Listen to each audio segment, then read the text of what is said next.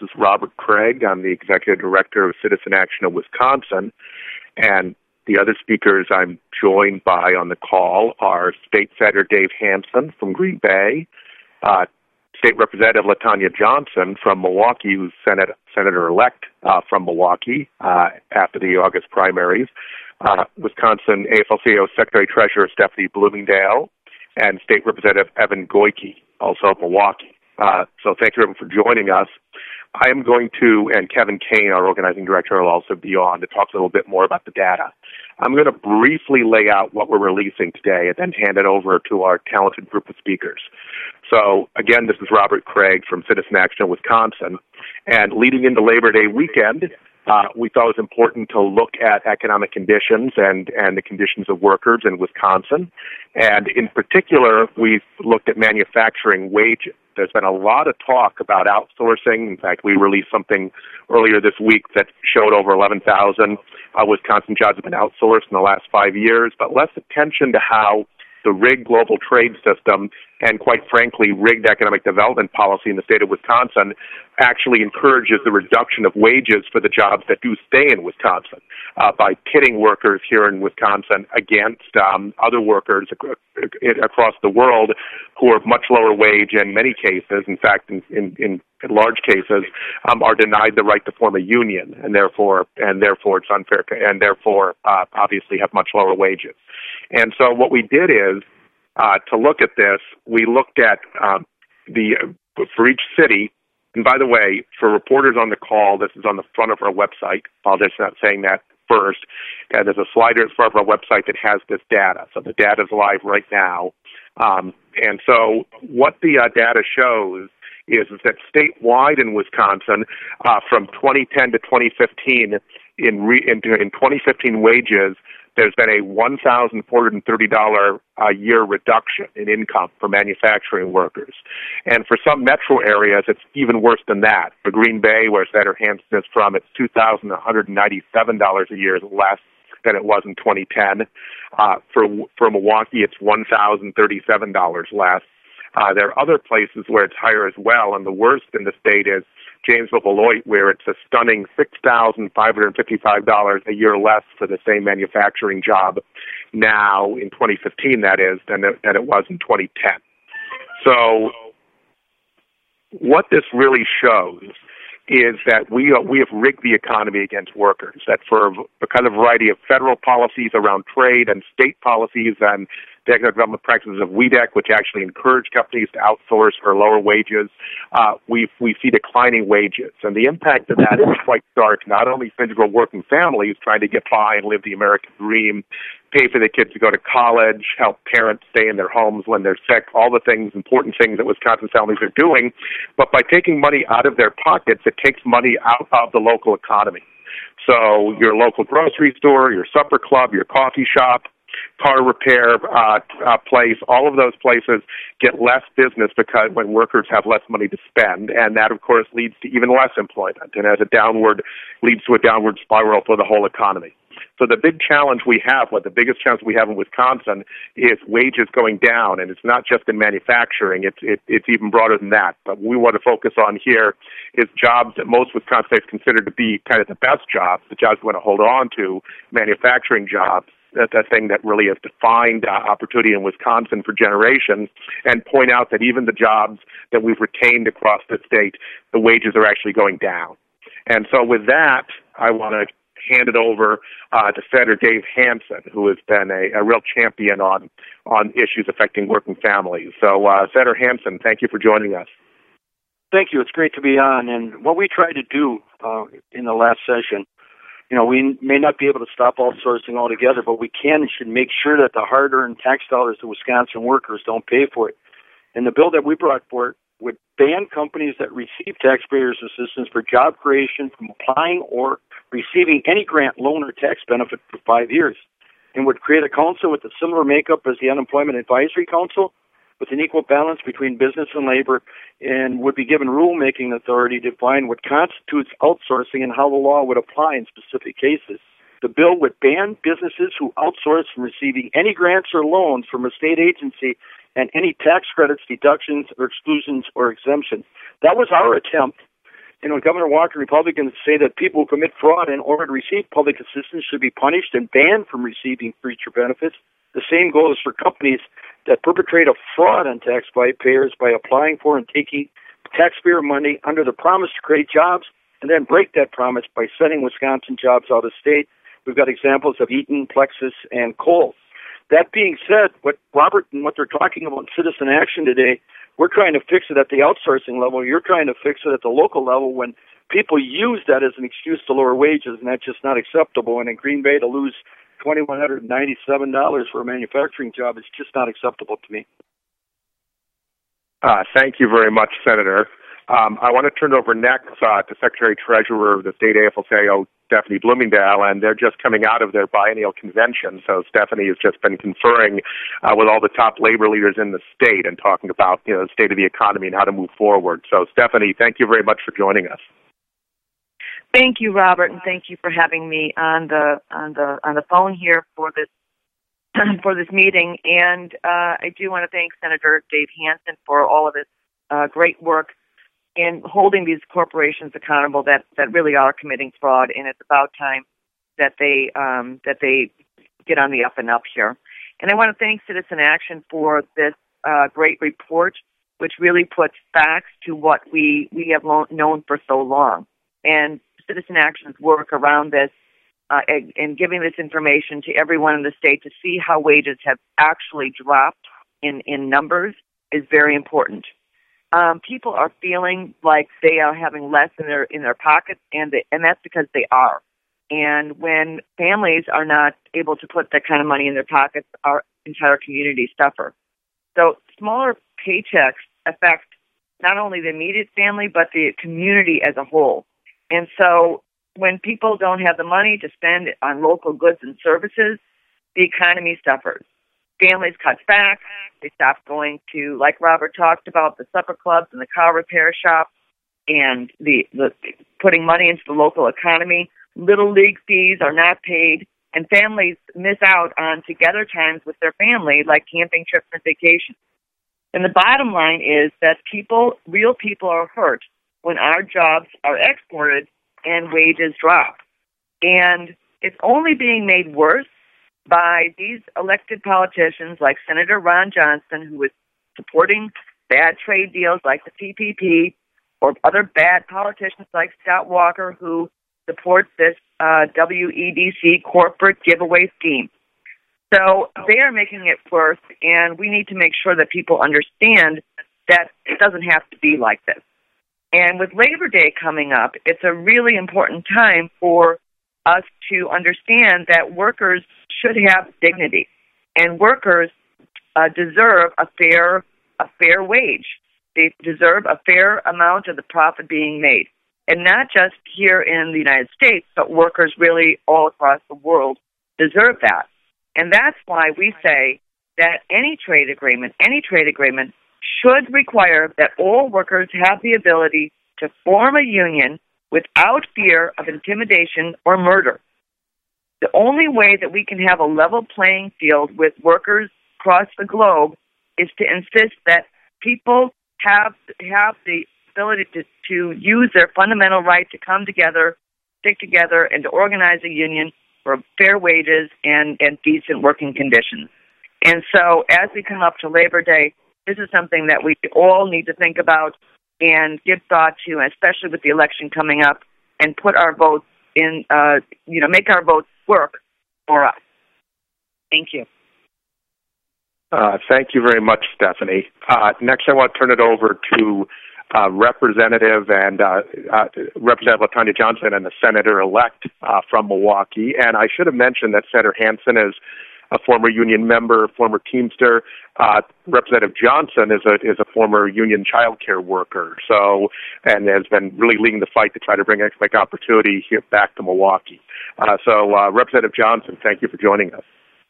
And thank you. I'm State Representative LaTonya Johnson, as was said, but I'm also still a current dues paying member.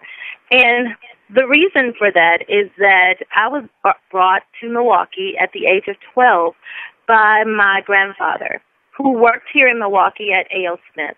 My grandfather had an eighth grade education, but with his union job at A.O. Smith, he was able to relocate our entire family to Milwaukee.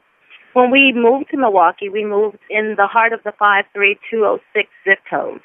And now 53206 is known for almost everything negative. Um, high African male incarceration rate, high poverty, and the negative statistics go on and on. But the difference between 53206 then and now is that even though my grandfather had a good paying job at A.O. Smith, and we would have been considered middle class, we still lived in the heart of the inner city. My grandfather wasn't the only person who lived in the heart of the inner city, as a matter of fact.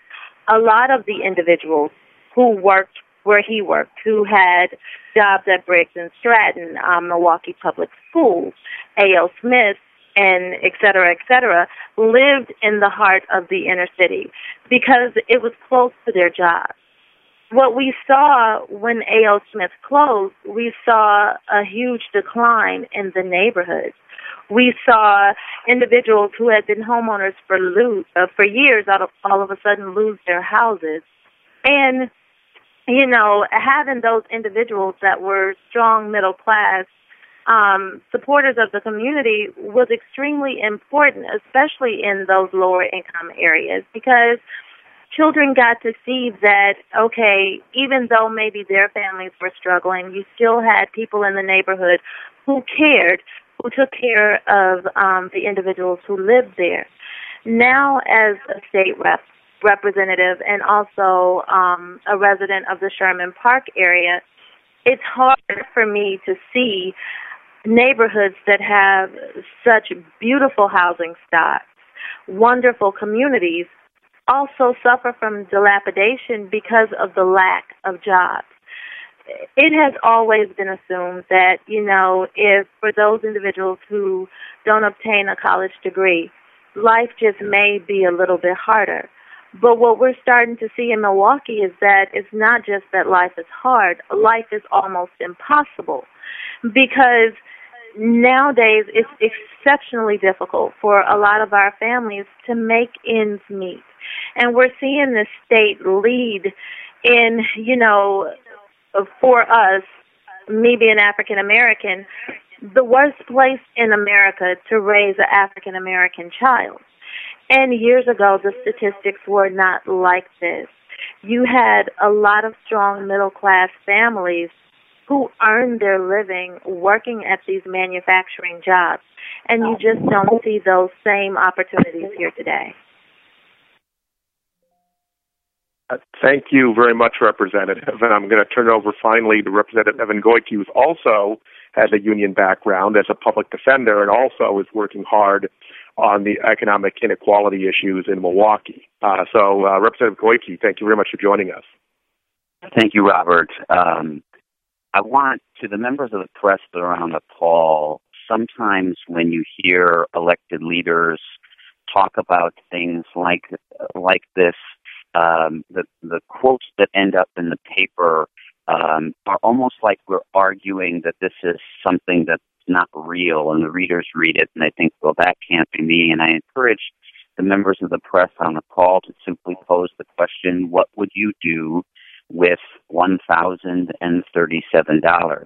If you live in the Milwaukee, West Allis area, what would you do with that? Or to pose the uh, opposite of that question, what would you do if you had that much less next year? So when we talk about discretionary dollars being spent at the auto body shop in the neighborhood or at the coffee shop or the local tavern, that is very, very real that is real money that does not or no longer is being pumped into our local economies. Uh, so pose that question to your listenership or to your readership. What would you do uh, to the average worker? What would you do with that extra money? What's on your needs or your wish list? Or what is what is it that you think as a family you could afford not to spend if you had that much less?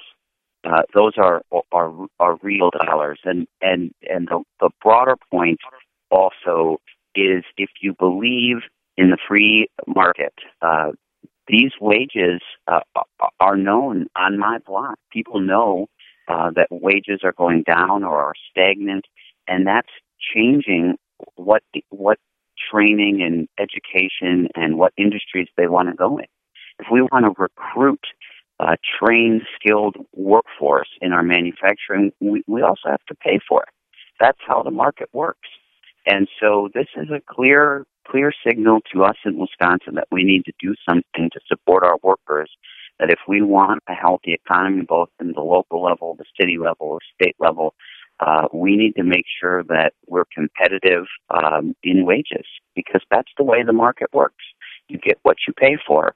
And so it, it is a clear wake up call to me and to other leaders that are on the call that we need to make further investment in our workforce if we want to see that the real economic development that, that I think my neighbors really want to achieve.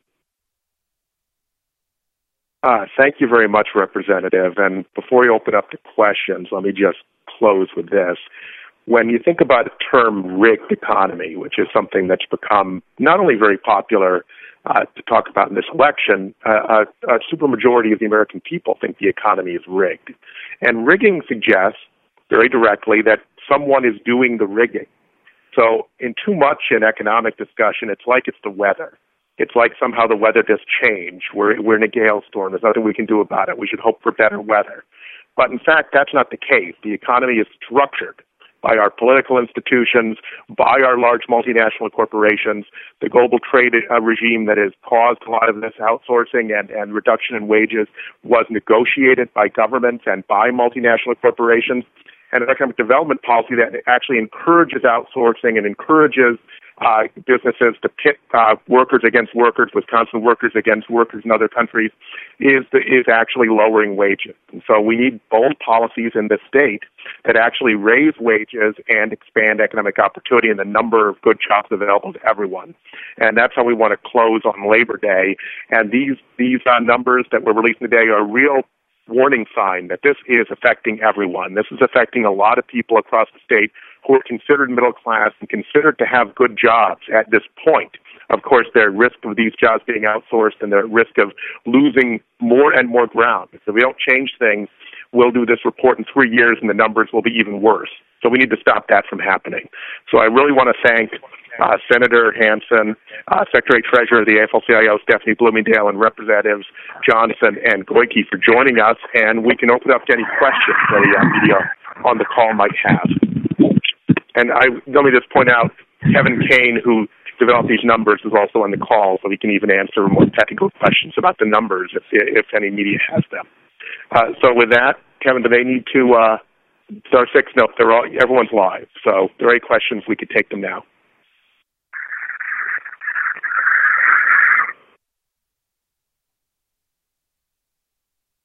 I have a question. Okay. Lisa from the Shepherd Express.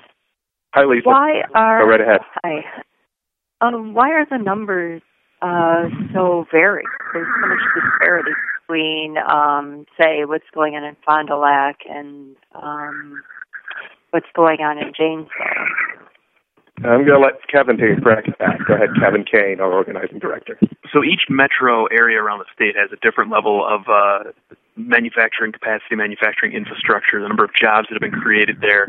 Uh, but they also are very different back in 2010 and 2000 as well. Very different uh, starting wages. So you're seeing kind of a compression. Um, downward and places like Janesville had much further to fall than places like like Fond du Lac. Um, some of these places had far more examples of outsourced jobs than uh, other ones did. Uh, but overall, there is no metro that is seeing um, any increase in buying power for manufacturing workers, and in some places it's just extremely devastating. And Kevin, could it also be that there's different mixes in industries? Because manufacturing is a broad category, so some industries may be declining more than others. Uh, would you agree with that, Kevin? Absolutely. Uh, but we were not we're not down to the level where we can tell you that. But it certainly looks like if you look at Janesville, Beloit being the worst, uh, that what was left of the GM plant closing, the uh, auto-related industry there, uh, had their wages decline even more dramatically than everyone else. But that that's a supposition. Uh, the numbers just show uh, the odd differences in, in regions that, that Lisa that you that your your question pointed to. Yeah, in 2010, Janesville was actually the highest uh, uh, median or mean wage for, for manufacturing workers in the state, and, and now uh, they're much more in the middle range, having dropped that far. Uh, Robert, uh, Bob Haig, I've got a, a, question for Kevin as well. Sure, go right ahead, Bob. So, um, this is uh, jobs that have been outsourced overseas. Is there any similar tracking for jobs that have left Wisconsin for other states? I'm thinking in particular of uh, the recent loss of the manufacturing jobs in Manitowoc to Pennsylvania. So, and let me let this, Robert. Let me just say we, we had a, we had uh, we released earlier this week in the hyperlink the number of outsourced jobs.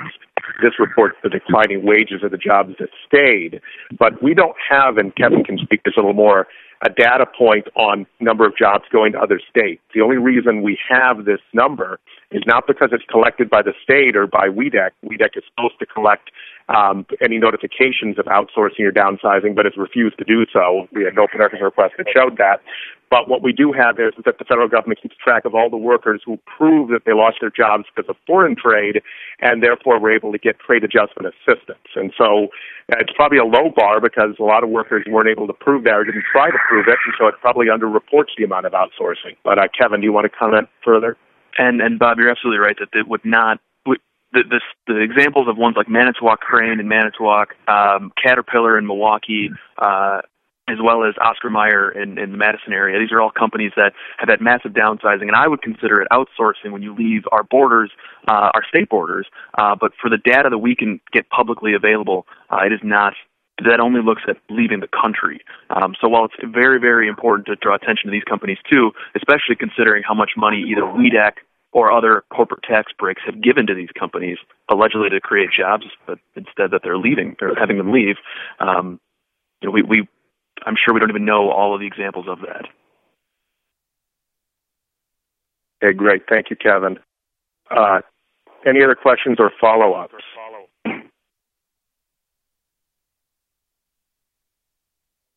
Okay, well, thank you for joining us, everyone. Thank you, our speakers. And if there, if, if you want to follow up with any of our speakers, we can make that possible and and make sure you you you're able to talk to uh, any of the representatives on the call or Secretary Treasurer Bloomingdale, and we're happy to answer further questions as we go forward. Uh, so thank you. And by the way, the results are all on the front of our website. Uh, so anyway, thank you for joining us, and happy Labor Day, everyone. Thank you.